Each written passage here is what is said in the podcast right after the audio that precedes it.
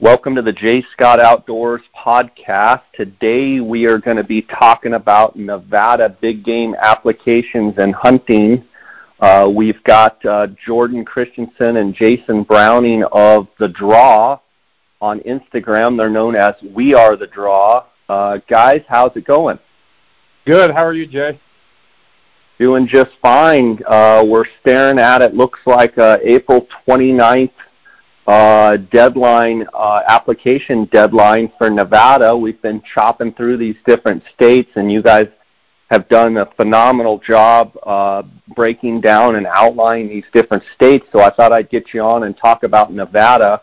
Uh, should give us, you know, today's the 8th of April, should give us a good, uh, listeners, a good 20 days to be able to take the information that you guys are going to uh, tell us about and be able to interpret that and, and put that into their own uh, application strategy for Nevada. Um, so let's just dive into Nevada. Before we get into that, uh, just want to just want to catch up with you guys, uh, give you guys a chance to uh, greet the listeners, uh, tell the listeners that haven't listened to the podcast with you guys uh, before, just a little bit about what you guys do, and then we'll go into it. Perfect. Uh, I appreciate it, Jay. Yeah, um, actually, even to just start with, if you didn't mind, I was going to have a small retraction here at the beginning of this. We did a Colorado one a couple weeks ago, Jay, and I had a, I guess, a, a lapse uh, for a second as we had gotten started and uh, had talked about the Colorado black bear being a qualifying license. Uh, uh, when you're getting started with your applications in Colorado this this last year, and uh, uh, mostly just wanted to apologize to guys who got in there and uh, uh, were planning on doing that based on what we said, and then kind of ran into a confusing moment. Um, obviously, it, wouldn't let you do it, um, but still uh, apologize to guys who uh, had to fight through that for a minute uh, on uh, because of a mistake on my end. Um, yeah, Nevada. Yeah, you know, one of those things. Um, the computer wouldn't let you move forward, so I'm sure they figured out real quickly that a, the bear license wasn't a qualifying license. So I appreciate you saying that. Uh, you guys have been so in depth with all of your information. Uh, to one to make one little um, minor, um, you know, you basically misspoke. Um, that, that's no big deal, but I appreciate you bringing that up. Uh, have the uh, calls and such from application uh, for the different states? Have they been coming in nice and steady, and have you guys been busy with dealing with uh, all these different Western states applications since we've done some podcasts? Absolutely, Jay. It's fantastic. Your listeners are, great. So many are like very engaged guys. So a lot of them we're definitely getting some some guys that are just getting started in one state or the other, but we really enjoy the conversation with your listeners because so many of them are spending time listening to your uh, podcast. They're also going to GoHunt.com, looking uh, at the filtering 2.0 feature, um, and we we definitely get into a, a little deeper context with some of your listeners, and we enjoy that. That's a lot of fun to uh, start talking even theory and some of that type of stuff uh, with your listeners. Uh, we enjoy it very much. They seem to be yeah, better educated as a group. Yeah, I appreciate that, Jason. Um, both of you guys, Jordan and Jason, uh, you know, have an immense background in uh, outfitting, have a background in tag applications. Uh, you know, you apply your families and your own, you know, selves for these for these different states. Um, so you know, bring you guys bring an amazing amount of knowledge. I want to point out you mentioned GoHunt.com, the Insider, the Filtering 2.0. Uh, as we've talked about before, and as the listeners are aware, uh, GoHunt is a sponsor of this podcast, uh, and the Insider is an amazing tool, in my opinion, the best uh, Western hunting resource tool out there for guys wanting to break down and look at the different you know, harvest objectives, uh, draw odds, different animals in all the different states. Uh, but you guys write the strategy articles for GoHunt.com for the Insider for a bunch of the different states. And you guys as well use the Insider on a daily basis. Uh, Want to put you guys on the spot just a little bit and uh, just talk briefly about how you use the insider in order to look at whether it be mule deer or sheep or elk or you know antlerless licenses for for elk or whatever it may be, how do you use the insider uh, in order to base your opinions and some of your uh, you know your application strategies off of that? Uh, we use it every day here at the draw, Jay. We we um, it's become such a vital tool for us. I can't even imagine not having it now that you have it. You know, you don't know you're missing it till you have it, and then it would really be missed. Um, the thing that's really effective and that I use a lot is I use those scrolls to move and change, and you can just at your fingertip you can look at so many. I mean, in five minutes I can look at so many options in five minutes with the filtering 2.0 that would have taken me hours to research and write down and figure out and mine through the data. It just really has sped up the process for us and it gives us the ability to give our customers answers quickly when they ask us about certain things which you just didn't really have at your fingertips prior to Go Hunt coming out with that. And the really cool factor about that program is how you can change those levels and scores and potential scores and um, you know you just can go go through the data so fast. And to me, that's what makes it really really special. Yeah, I mean, whether you're looking for something with two points, three points, you know, five, you know, five to ten. I mean, you can go point levels, you can go size of bucks. You know, I'm looking for, you know, 160 to 180 bucks. I'm looking for, you know, 180 plus. I mean, there's a way to filter it all and then go, okay, there's seven units that I need to be looking at for, you know, 350 plus bulls, or you know, there's 13 units in in this state uh, that I need to be looking at for bulls between you know 300 and 350. I mean, it's it's pretty neat how you can basically filter the whole data. Uh, I will add that uh, if you go to gohunt.com forward slash jscott, uh, you can get a $50 gift card just for signing up for gohunt.com Insider. Um, guys, let's go ahead and dive into Nevada. We've got this uh, April 29th deadline looming. Uh, so I'll let you take the floor uh, and basically walk the listeners through uh, the application process in Nevada, and then we'll then kind of take each animal, if you will, and kind of go through them briefly. Sure, sure. You know, I mean, even just kind of calling out a little bit, Jay, what we do and what our our business is is very much, you know, the reality is that is we're very much a, a convenience type service. I mean, the act of actually going on uh, to a state website and applying for a permit isn't so much of a daunting task nowadays, and maybe more so in Nevada with the map system that they use to help you identify exactly what unit, what weapon, uh, what season dates, all of that um, is is really uh, quite a, an amazing uh, feature that they have on Nevada's website. And so you know, as it gets down to actually applying, this is so much more of a convenient service that we're apply that that we do for our clients. Guys who don't have enough time to manage through lots of different deadlines, uh, manage through lots of different times of research and type of stuff like that. Uh, all of that's so available with Go Hunt. It really just is a matter of uh, if guys don't have the time or don't want to take the time because they're doing what they do every day that's where we can really fill a void and, and manage through a lot of that. And Nevada, like I say, is probably um, the the most one of the most user friendly application uh, websites that I've found.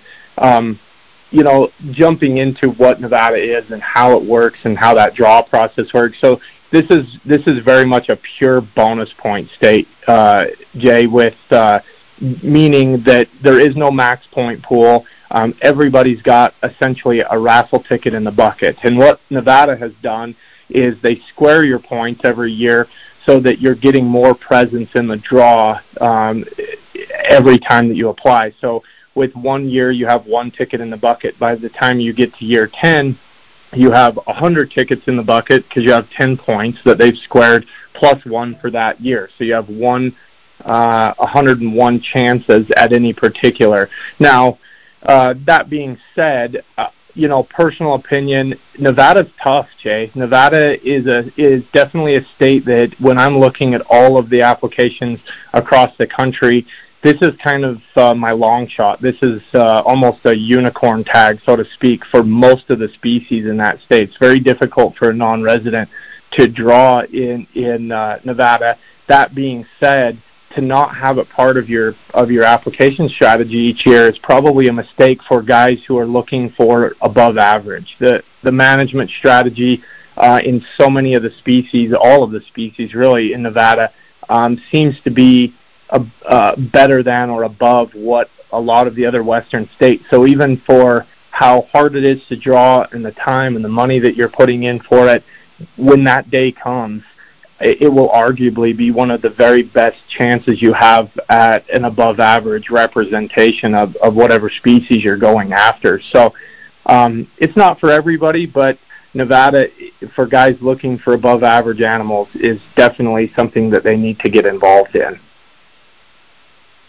So from a trophy quality standpoint, it's, it's once you draw a tag, it can be a very, very good state. And it, would you put it up there with any of the states or, or above any of the states as far as quality across the board? You know, for for me, um, I think we've even said this in the past. Like uh, top end quality for deer and elk, we'll just kind of even focus on that. You know, it's hard to argue Colorado for deer, Utah for deer and elk, Nevada for deer and elk, um, and Arizona for deer and elk. Those tend to be kind of our top contenders uh, year in and year out and I don't know where I would necessarily rank it in that group. Um, for the deer, uh, you know, at a minimum, their management strategy is probably second only to Colorado. The, the statewide objective is 30 bucks per hundred does, and so just inherently, that's going to give a guy a better chance at some at some age class in pretty much anywhere he's going. Um, so by default, you go to even a mid-tier unit in Nevada and outside of maybe some places you've been in Colorado or if you've been lucky and drawn some elite permit in in uh, in some of these other western states, a mid-tier unit in Nevada is going to you know give you a, a heck of an opportunity to to do something better than average for sure. Right on. And I assume that Nevada is uh, online only, or do they also allow uh, paper applications? You know, um, yeah, two years ago was the last time that they did paper applications, so we're uh, moving into two years now that they have not done it. The one thing that the listeners need to know of, especially if they're if Nevada is this is kind of a year one possibly for Nevada, is that this is one of the only Western states that actually requires a photo of their hunter's education card on file um, when they when they prior to applying. So I believe the cutoff. Ah, I'm gonna.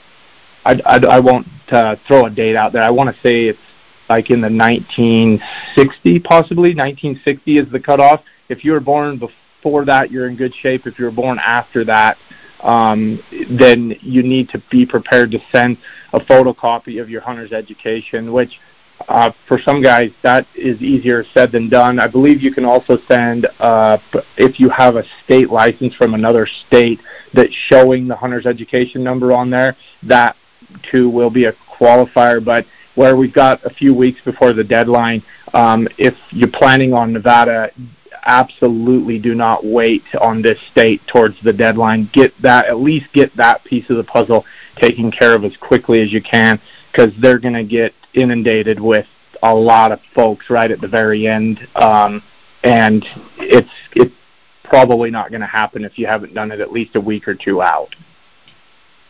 Okay, good good to know. Um, why don't you just dive in and, and go through the whole process and then you know just take the floor. Sure.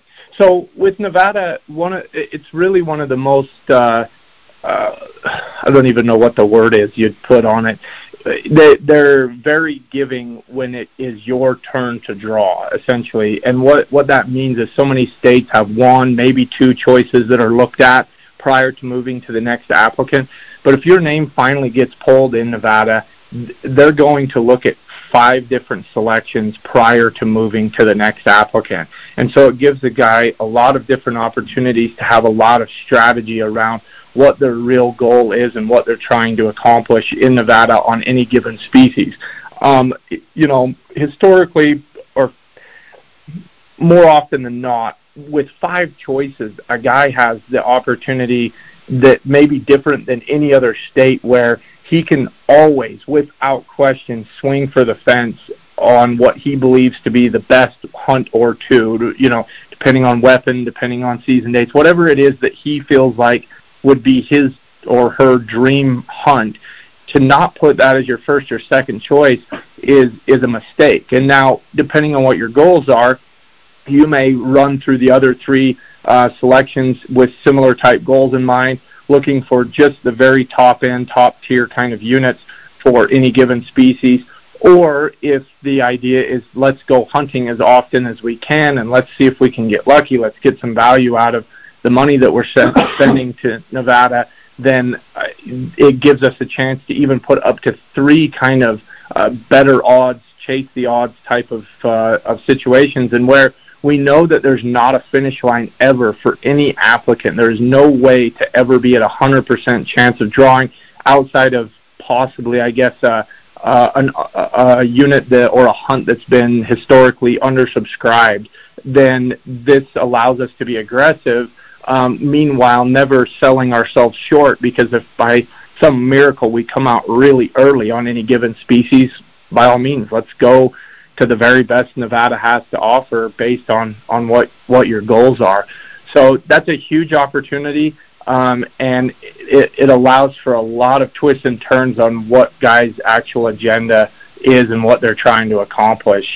Um, that's uh, you know the other the other thing I'll throw in there in why guys kind of come and go or or maybe don't get started in Nevada is that $155 hunting license up front seems a little daunting. Um, once you've bought that, it's definitely uh, very affordable to get the most out of that by applying for as many species of interest. So we get two chances to draw sheep, both uh, an application specific to California bighorns and another one specific to desert bighorns. Then we can do deer and elk and uh, uh, and antelope. So um, if we're a, a, a resident of Nevada, then they also have the Rocky Mountain bighorns. So three different sheep chances as well as the the mountain goat.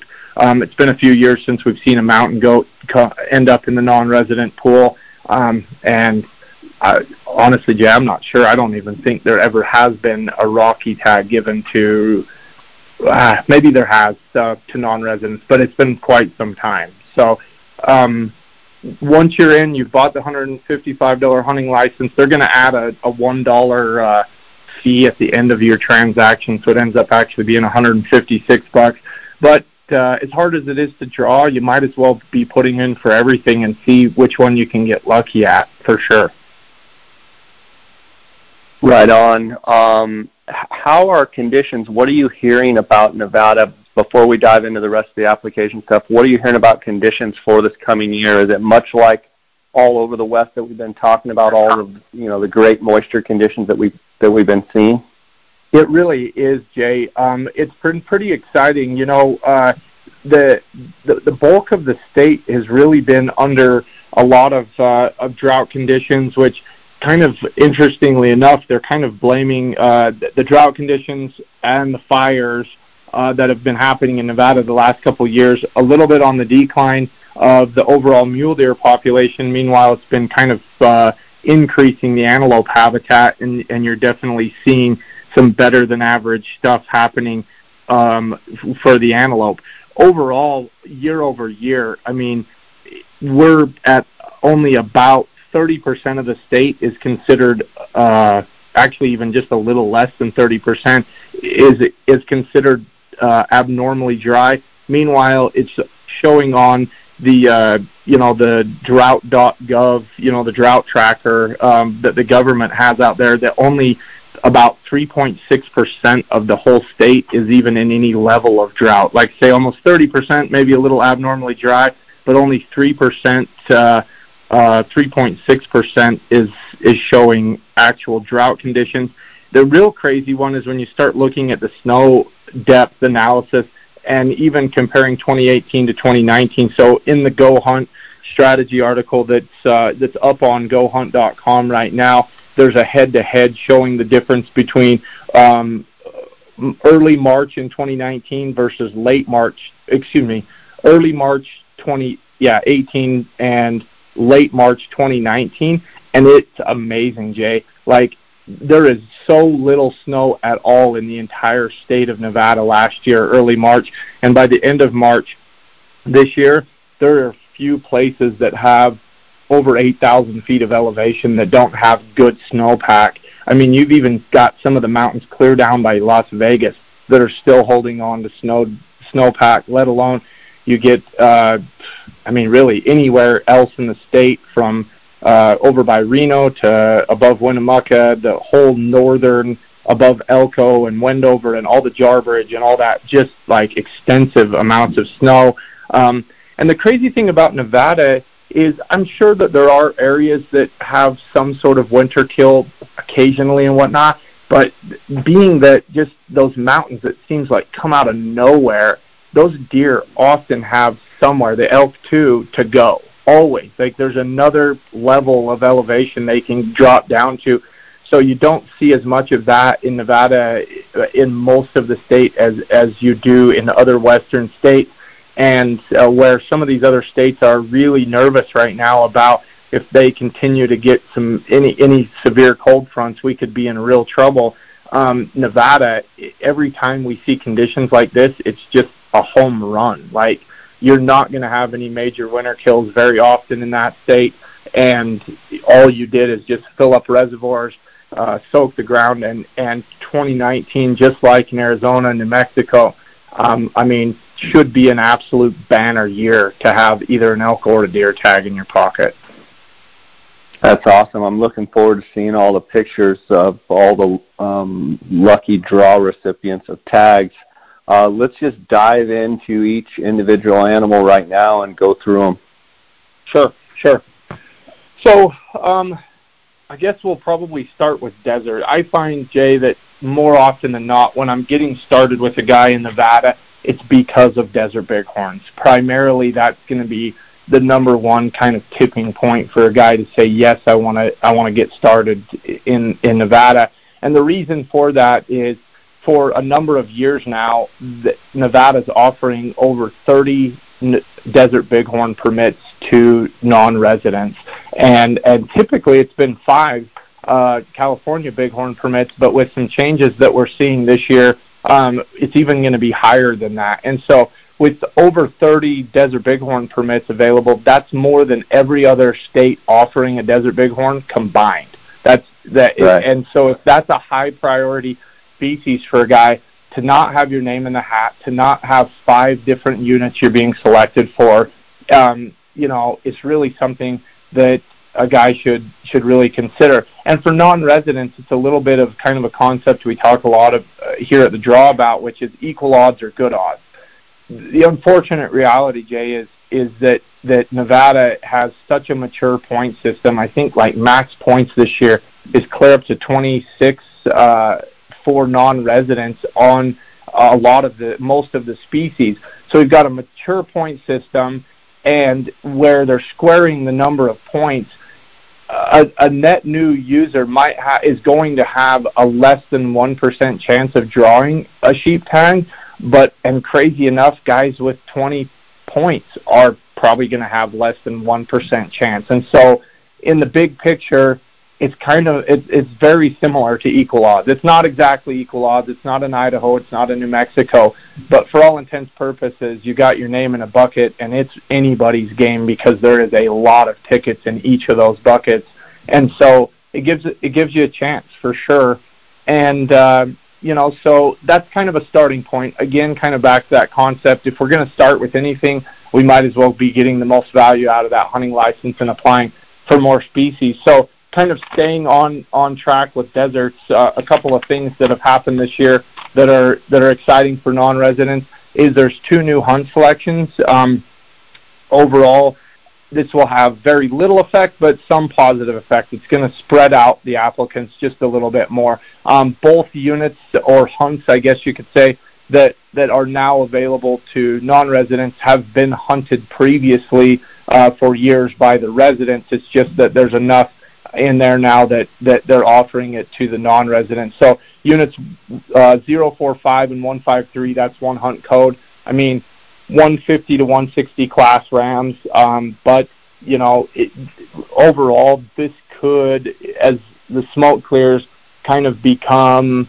one of these units that gets overlooked. They're they're not killing a whole lot of big rams in there. There are some areas that are awfully physical where you know, um, and it, it, it could be one of these ones where if you're not if you don't care exactly how big of a sheep you're going to be hunting, you just want to see a sheep tag in your pocket. Um, time will tell, but uh, this could be a new one, kind of on the bottom okay. of of the list in Nevada. And then they did an okay. early hunter. They split 161. Okay, 161, and what kind of quality in there? Um, 160 plus Rams typically. Um, you know, I think that uh, uh, we're going to see uh, probably now that they're splitting that, and there's going to be a few more opportunities and a few things like that. Um, the age class could uh, we could see a little top end get knocked off in 161, but overall that that unit historically has produced quite well. So I don't think that's going to be a major issue in 161. And then across the board, there's new dates on nine different hunts, which are kind of uh, the state of Nevada is pretty notorious for this. If they have success rates that that they think that they can positively affect by shifting dates uh, around, then they'll do it. Uh, it's kind of different. You don't see that very often in Western states, and and I think they took a hard look at a lot of different units that maybe don't have as high a success rates as as as they wanted, and either extended those dates or shifted them slightly. And I think that's just uh, that's coming into play again this year with with nine different season dates, even for on hunts that have existed for a while. With 30 deserts being offered to non-residents, uh, the guy out there that's listening that literally has never applied in the state of Nevada before, I mean, does he have a chance mathematically? Does he actually have a chance to draw a tag in the state of Nevada? Yeah, yeah, he does, Jay. I mean, um, you obviously we talked about not great every, odds. Yeah, you, you have buy a, a Powerball ticket. The stars have aligned. I mean, I'd be uh, y- you. It would be shocking because the odds are are quite low. I mean, we're talking about a, probably a point zero zero one percent chance. But but that's the beauty of it. Even even these guys who've been in 10 or 12 years are still at very I mean we're talking decimal point kind of odds. And so yes, mathematically the numbers are a little hard to look at when we really break it down, but overall if I've got 1% or less and the guy next to me has been doing it 10 or 15, 20 years and he has less than 1%, I mean, I kind of feel like I'm in the running. I, I know I'm in the running. So, so you're saying there's a chance. there, there is a chance. Yeah, it's and, and the volume of tags and the amount of of units is really kind of this perfect storm where it makes sense for guys who are interested in that species to not be applying for Nevada is is is a tough one, right? Um, let alone, you know, another thing we haven't talked about much, Jay, or at all yet, is the Silver State option. So it's even one more. I mean, for all intents purposes, it's probably very similar odds. But once you're you're in there, you're applying for those. You're going to have the option to check a box for the Silver State uh, tags. It's twenty dollars. Um, you know, it, it's uh, it's one. I mean, when we're trying to draw a desert, it, it's all about it's not about any individual odds. It's about how many names, how many buckets can I get my name in, and who knows right. where your name's going to come out. But but get your name in as many different buckets as you can. And in Nevada, for a non-resident, it's pretty amazing because you have the actual draw, two different species. You got the Silver State with two different species, and then you even have a, a later the Dream tags, which again two two different species in there. So it's six different buckets that you can have your name in, um, and it's you know it's because they're doing a lot of good for sheep populations. Nevada kind of is a standout on how many offerings. I mean, they're gonna they they're scheduled to have over 280 total sheep tags available for 2019 in that state between the three different species. So it's a huge That's opportunity unreal. for non-residents. Um, it's unreal. It's Absolutely. It's unreal.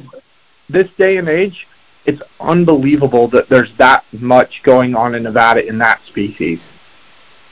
So Jordan, if you were going to take, you know, say the top two to top five units as far as quality, what would they be?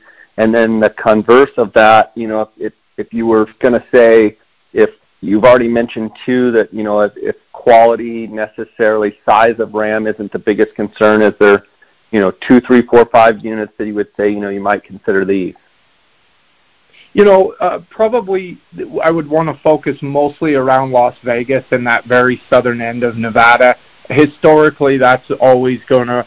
Um, those mountains are brutal. They're deep. They're big, and they just lend themselves to age class. Um, so, you know, if I'm going to put a number on it, like 262 Spring Mountain, 263 Highland, um, 267 Black Mountain, 268 Muddy Mountains, all of those down in the south end. I mean, um, there's going to be big rams out of really every one of those units, or potentially out of every one of those units in and around Las Vegas, Lake Mead, um, and even drifting a little bit for, further north in like the 280, you know, 280, 281, 282, and 283. Um, it's just you've got great genetics, good population, and a, and a pretty legitimate chance at a 170 plus ram. As far as sleepers go, um, like I say, as if guys take a hard look at what 45 and 153 is, I think there's a chance that that could end up with a little better odds. Others are going to be, um, you know, 44 and 182 up by Winnemucca. It's that big unit south of Winnemucca, south of I-80 right there. Um, I think that that's a pretty good unit for guys. Like finding something outside of what everyone like sheep is so dissected, right? Like there's so many guys every year that are trying to beat each other and be smarter than each other. Like really the only time you can find quote unquote a hidden gem, Jay, in my opinion, is either a low sheep density or extremely physical or both, right? And so right. you right. you're going to be giving up something, um, or you're you're taking on a task uh, that others didn't want to because it's still such a right. high demand species. Um, you know, I find another thing to think about and and uh, might help is you know historically around Tonopah, you know the 212, 213, uh, you know they've got early and late on those right now. Um, you know, strategy wise, inherently, if a guy's looking at those units, he's probably going to be looking at the unit as a whole, and he's going to pick the early and the late as a default, right? He's going to put both of those selections right. in his line of five.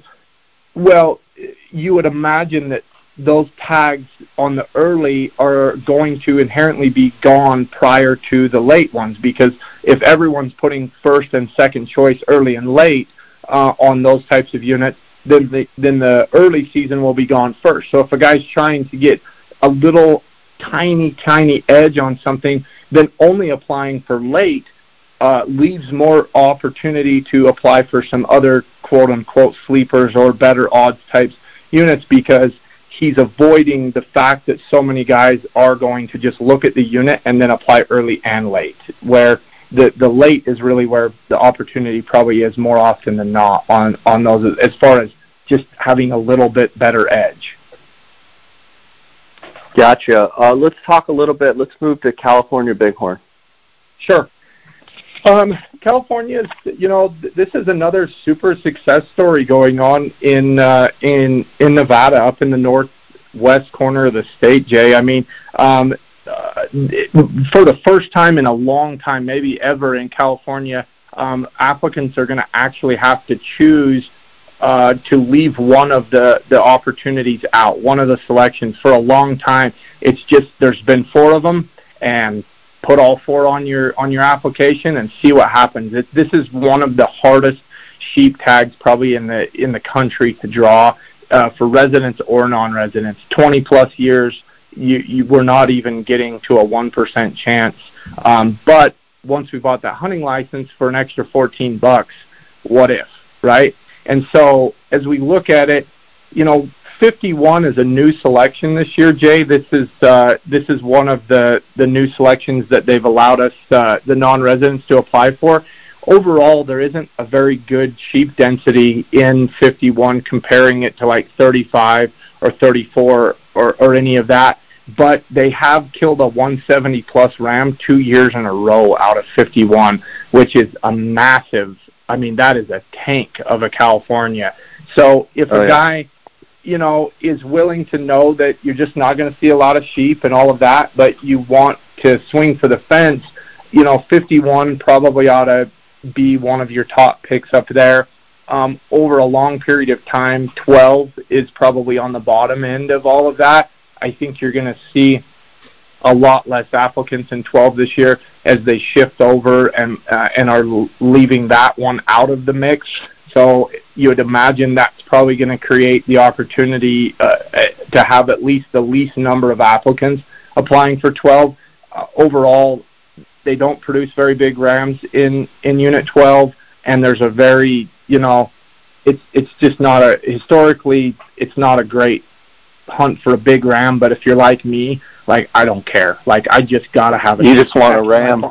yeah, I gotta have it. So, you know, if I, I got that from the Colorado uh, podcast Yeah. we did. I just want a ram tag in my pocket. Um, If I okay, and I I know that the California Bighorn are not available to non. Excuse me, the California Bighorn are available to non-residents, but the Rocky Mountain Bighorn are not available to non-residents. If you were speaking to some of the residents that were looking at Rockies, uh, what would you tell them?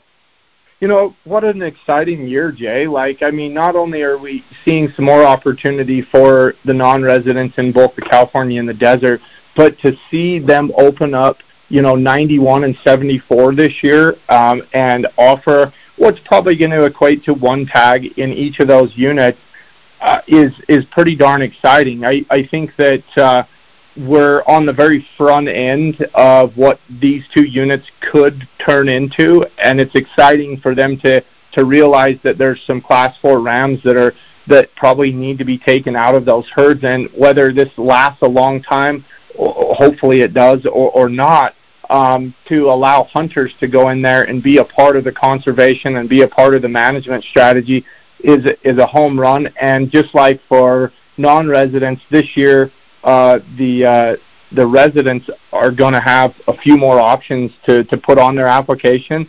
And as a resident, like to not be taking advantage of that for a few bucks to have your name in that hat. I mean, what if? Uh, you know, as far as trophy quality and whatnot, the rumors on the street right now are 74 is going to produce a pretty darn big ram. Um, I don't know if anyone's feeling quite the same in 91. 91, it's a little easier to get a beat on because you've got the the, the Newfoundland Mountains there in Utah, semi close. You got to think that. Uh, I guess those are Californias there. I'm probably about to make another blunder on your podcast here, but 91, 91 doesn't have his his story of of you know having big rams. Um, 114 and 115 are by far the highest uh, populations in the state. That's the that's the units that have been hunted for a long time. Um, you know, if you're up for a super low sheep density and a chance that it may be an above average Nevada Rocky, 74 is is probably worth considering. If you're more interested in just um, you know a quality hunt, you know we kind of probably got to go back to 114 and 115 as our as our go-tos. Um, there's just a lot higher sheep population in those units than the other two. Okay, guys, before we jump into uh, the other animals, I want to take just a second to thank the sponsors of the podcast. Uh, you obviously heard me talking before about the Go Hunt Insider. If you go to gohunt.com forward slash jscott, uh, you can sign up for the Go Hunt Insider. You're going to automatically get a $50 Go Hunt Gear Shop gift card just for signing up. I want to thank them for their sponsorship. I also want to thank GoHunt.com optics department. Cody Nelson, my friend of 20 plus years, is the optics manager. I call him the glassing guru. I've done a number of podcasts uh, with him uh, talking about optics, uh, talking about glassing.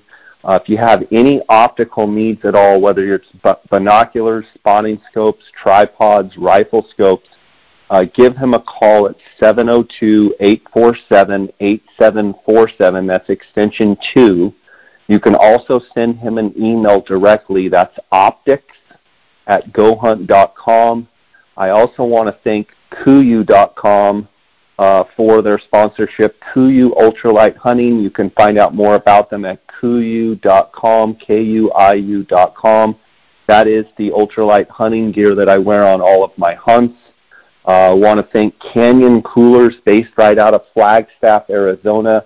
Go to canyoncoolers.com. If you use the JScott19 promo code, you're going to get a 10% discount.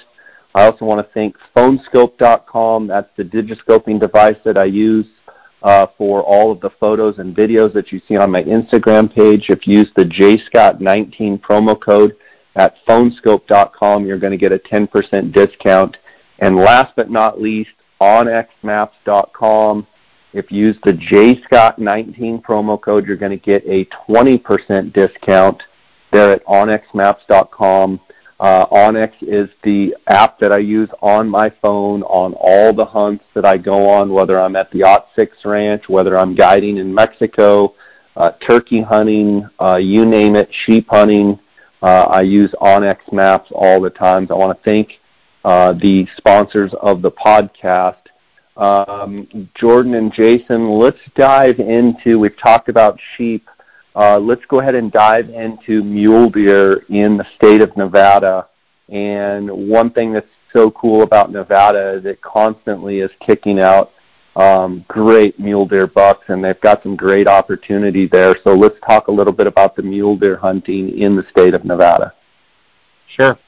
So kind of what we, you know, one of the things I'll bring back up, Jay, is that the overall management strategy in Nevada is to have 30 bucks per hundred does. And so, you know, uh, there's definitely some units that aren't living up to that. There's actually eight units that are managed for 35 bucks per hundred does.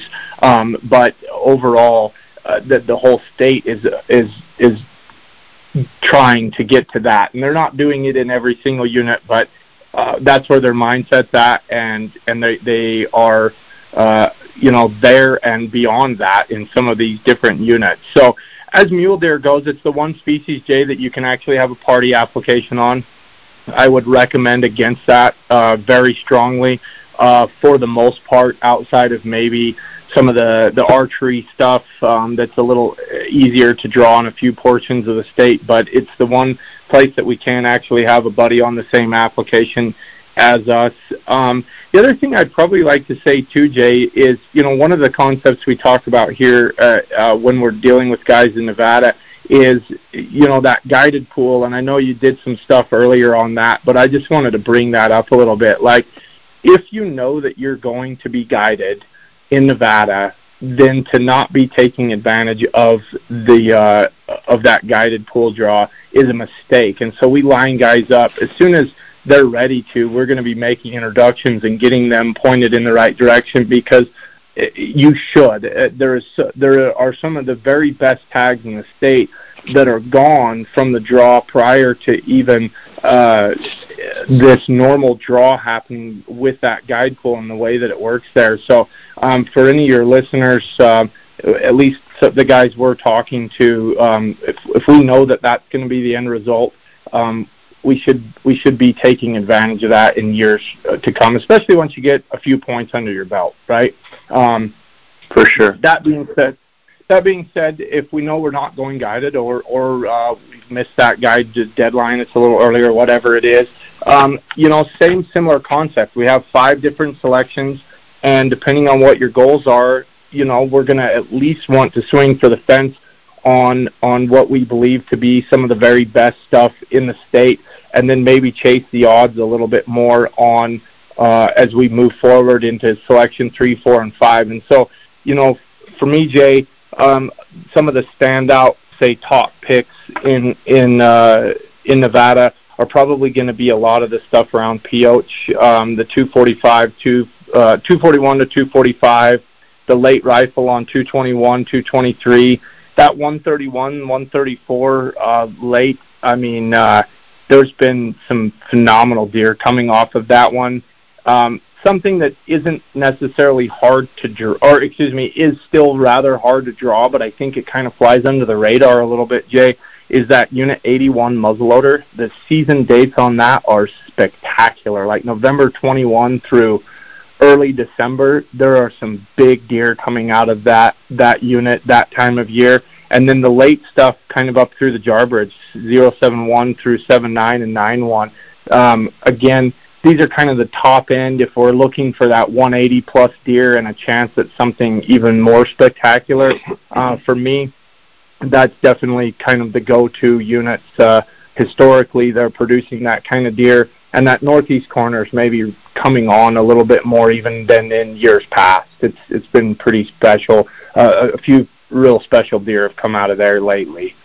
Um, you know, as far as guys that are just wanting to go hunting, I think uh, you know Nevada is a tough state to do that, and it's not uh, not one that we get a ton of opportunity earlier than late. But we definitely have a few, and if we look as far from you know further from the rut, primitive weapons, all of those types of things to find those opportunities. Um, you know those August 10th through September 9th archery hunts. You know Unit 203 as well as a group of units around Eureka and, and headed up towards Battle Mountain in kind of the center of the state. With one point, Jay, you've got about a 25% or a better than 25% chance at drawing either of those. So one in four odds aren't horrible at all. It definitely gets better and better as we start getting into two or three points. I mean, we get up into that 50% chance, and there ends up being a number of different hunt selections. And those archery hunts, particularly, most of them, not not all of them, but a, most of them are kind of regions of units that we could end up drawing. But very few applicants are looking at that. Some of these, like Unit 183, uh, you know, I think that's Unit 251, 183, 184. There was one applicant last year, right? One wow. one guy put in for that for those uh, those archery permits. So I mean these are that that 251 on average. You know there's about a 170 percent uh, you know 170 class trophy potential in that area. Almost a little over 40% of the bucks that were killed were were four point or better, and we've got very close to 100% public land in those parts of the state. So overall, we're not going to see a ton of deer. We're we're you know we're we're in parts of the state that just don't have a high deer density, but we've got a good buck to doe management uh, agenda that the state has, a decent trophy potential, and with a couple of points, we can go hunting in Nevada a lot more often than than we than we typically think, as long as we're willing to kind of go on those less than premier type of hunts. If we just want to go deer hunting, and it's a little bit like we talked about in Colorado like inherently because of what the state of Nevada is doing and their management and all these things we've talked about, you're going to probably have a pretty positive experience on any of these units. Like there, it, so many states don't even have near the kind of buck to doe management agenda uh, as Nevada does, and so it just lends itself to a pretty positive uh, hunting experience, not overcrowded with people um, very often, and uh, a chance at a, a big deer. So, um, yeah, de- deer's got to be on. Uh, this would probably be the only other species that most guys are getting started in Nevada for. It's oftentimes the deer or the desert bighorn. But if we're going to do one or the other, we ought to do all of them. For sure. Let's dive into the elk. Sure. So um, elk is pretty special in in uh, in uh, Nevada. It, it used to be one of the most expensive uh, permits uh, at twelve hundred bucks a year, but nowadays with so many of these other states kind of catching up, um, it's it's really not that much out of you know outside of what a number of these states are charging for their elk permit.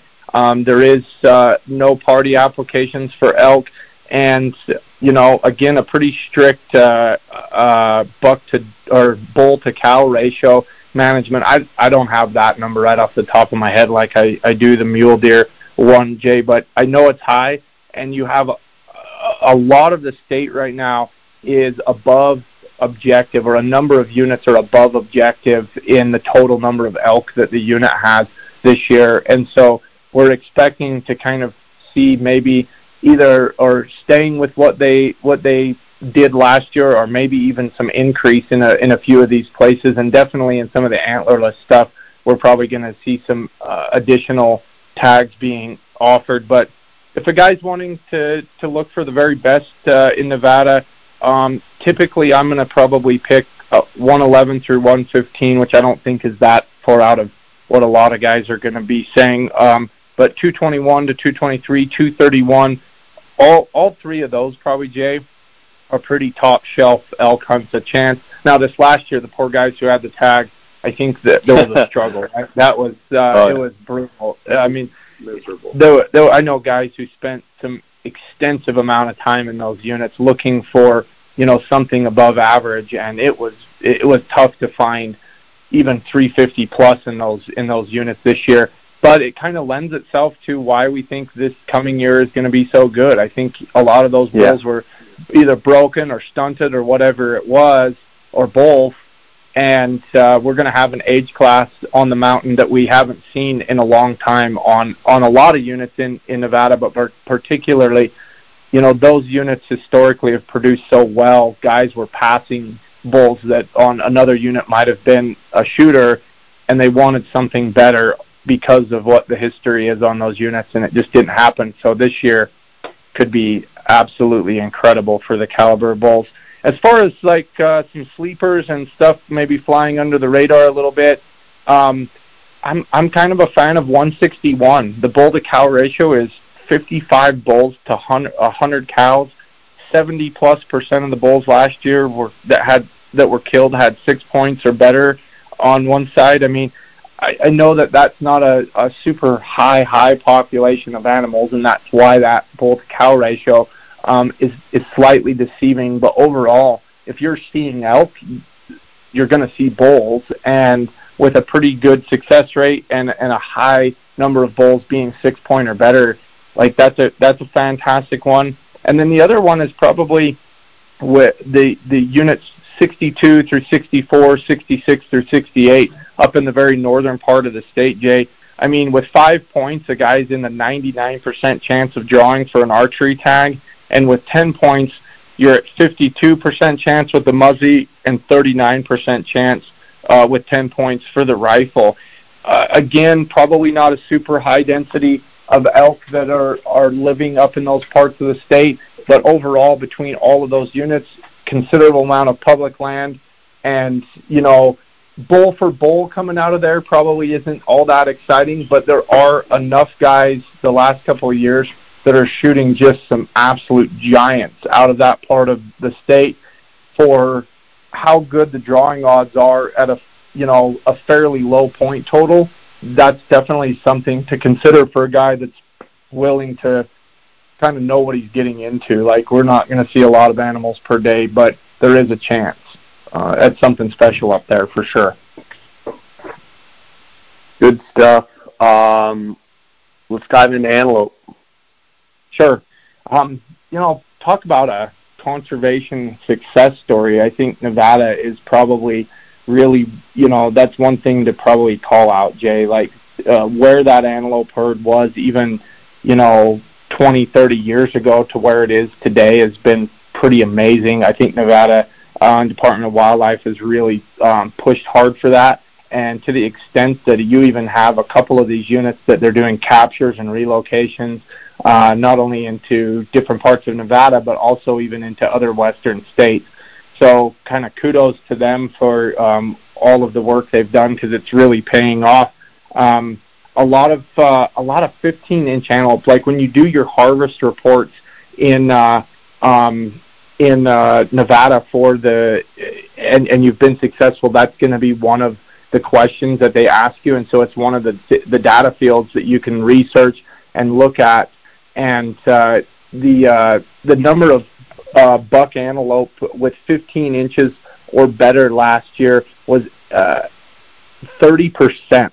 30 percent of the all the bucks that were killed had over 15 inches on one side or the other. Now that doesn't necessarily wow. mean the Boone and Crockett antelope. That doesn't mean you know it, it, there. There's a lot more scores than just the length uh, uh, for an antelope. But if you're looking for a classic, you know, nice solid antelope, um, again, it's Nevada, so it's a little bit more difficult to draw. Um, there isn't a ton of tags available, but when the day comes, you're not just going for a run of the mill antelope hunt on a lot of the different units. You've got a chance at, at something special happening for sure. Um, as far as you know, top picks, 33's always kind of stood out as as probably above average. That's kind of been the long, um, the the long uh, for a, a number of years. That's been one of the top picks. But really, any of that stuff up in the in the northeast corner, um, it, or excuse me, the northwest corner is really going is producing well. And then as soon as you get down towards the Humboldts um, and some of the more established populations you've got in 161, 162, um, even those units are producing some some real nice antelope for sure. I want to bounce back to something that you had said just to make sure you mentioned the silver state tag and wanted to clarify is the silver state tag offered for mule deer, elk, and sheep or is that just for sheep? Sorry, yeah, it is actually. So it's offered for um, it's it's I don't believe there is one for the Rocky or the Mountain goat. Um, but for the the cow there is a specific one for the California bighorn, a specific one for the desert bighorn, one for the elk, one for the deer, and one for the antelope. Okay, and so in order to buy a silver state tag, do you also have to apply in the state of, of Nevada? So in other words, it's a it's an added bonus to allow someone to put in for silver state, or can you do silver state without even applying in the general draw? You know what? That's a good question, uh, Jay. I, I, I tell you what, so many of the guys we work with, it, it's it's an and uh, type situation.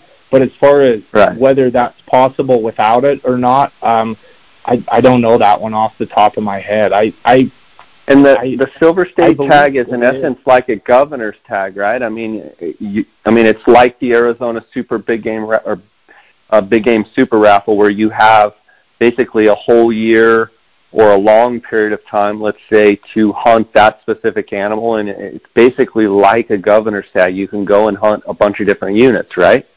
Yes. Yes. Okay. Yep. It's it's not. I don't think it's quite um, as open as the Dream Tag is. I I want to say, and God, I'm gonna I'm gonna make another blunder on a Jay Scott podcast. But I think I think no. I mean, if you don't know exactly things, off the top of your yeah, head, one of, fine, I but, think I mean, one it, of the things is you're you are required to hunt uh, established season dates in in whatever unit you want to, but you still have to be in established season dates with the silver state okay. tag versus the dream tag. It's just it's it's exactly like a governor's tag. Okay, makes sense. Makes sense. From from you guys' own personal application strategy, um, you know, how do you approach Nevada as far as your own strategy. Sure. Whether it be so, for whatever animal.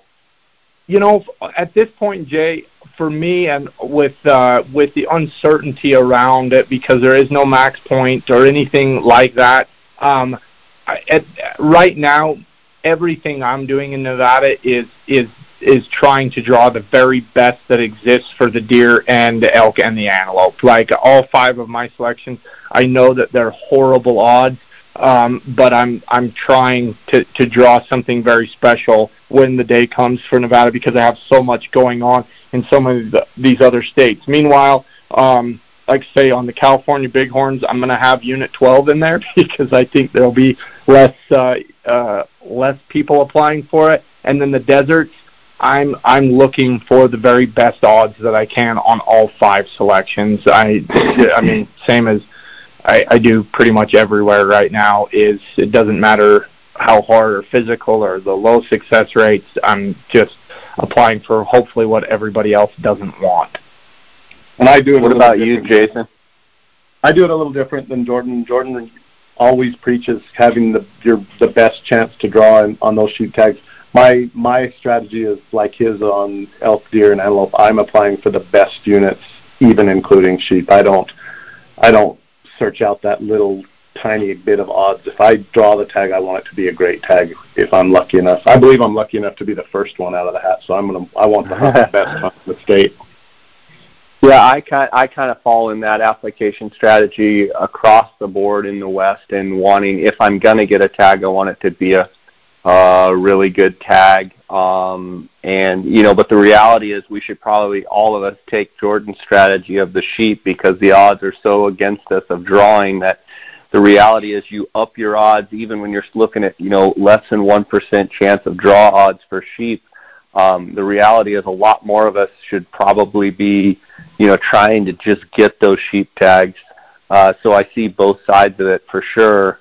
Um, guys, uh, obviously leave you a chance to, um, you know, if we missed anything or what have you, but uh, also want to double back and talk a little bit about the draw and as a company, what you guys, you know, what your everyday focus is in talking with customers and strategy of your company and goals working with clients uh, on a day-to-day basis. Uh, basically, double back to that and talk a little bit about your business. I know it's it's ever growing every day.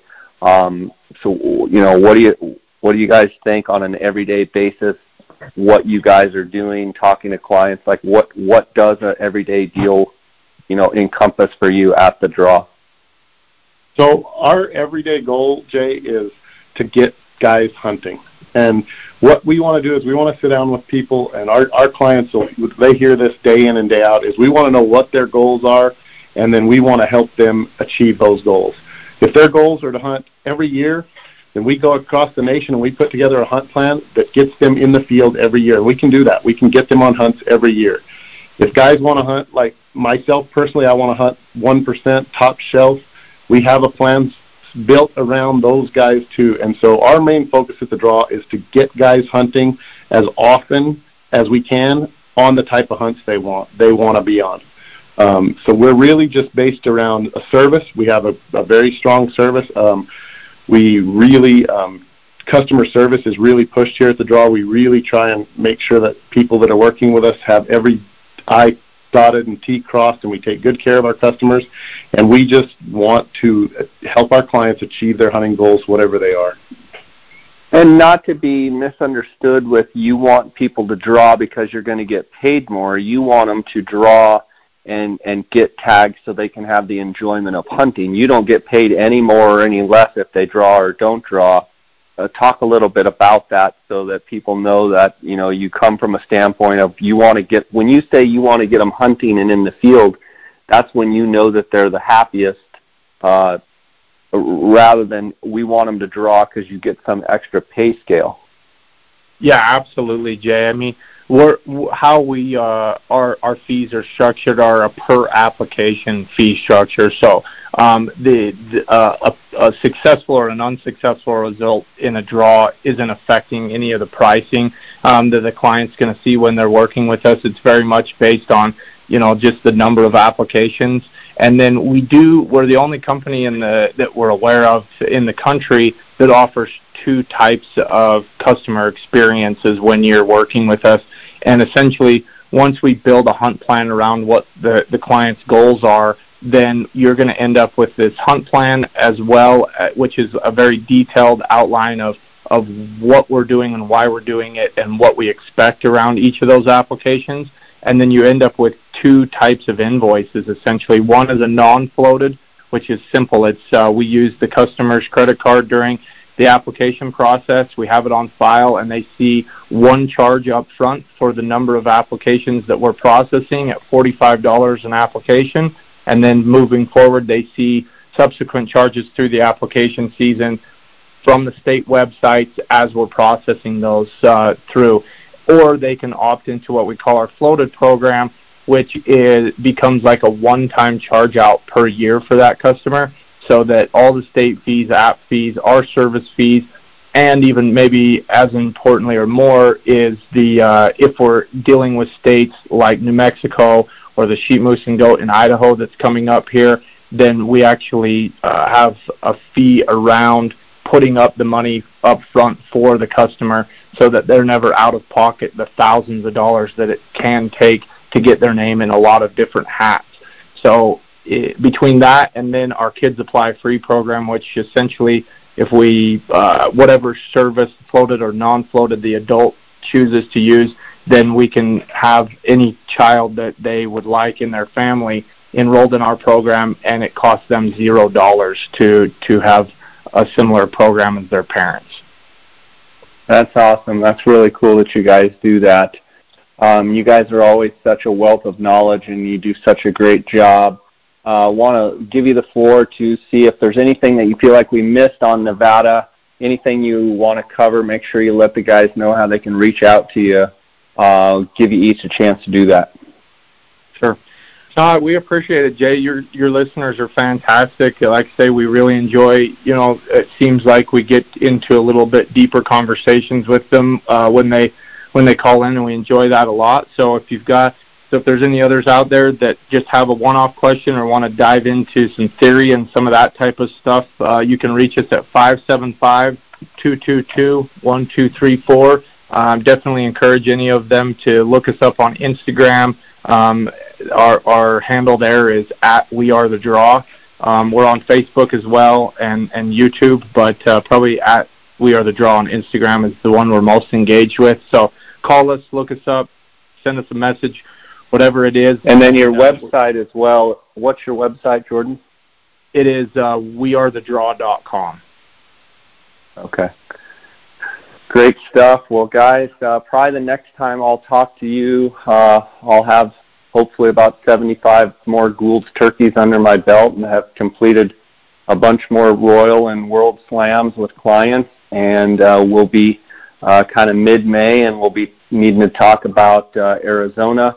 Uh, I heard you mention about Idaho. I'm not sure when that deadline is. Um, do you happen to know that off the top of your head? April 30th. Okay, April 30th. So probably not going to get a podcast in on Idaho, but if anybody out there is listening, uh, give the guys a call and you can chat Idaho. Um, probably the next time I'll talk to you, we'll be discussing uh, sheep and deer uh, in the state of Arizona, my home state.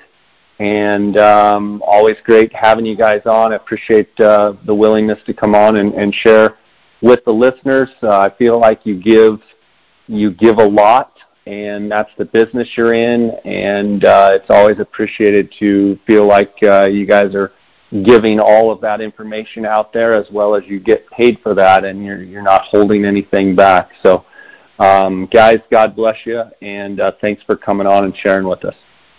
Thank you, Jay. Appreciate it, Jay. Thank you. All right, take care.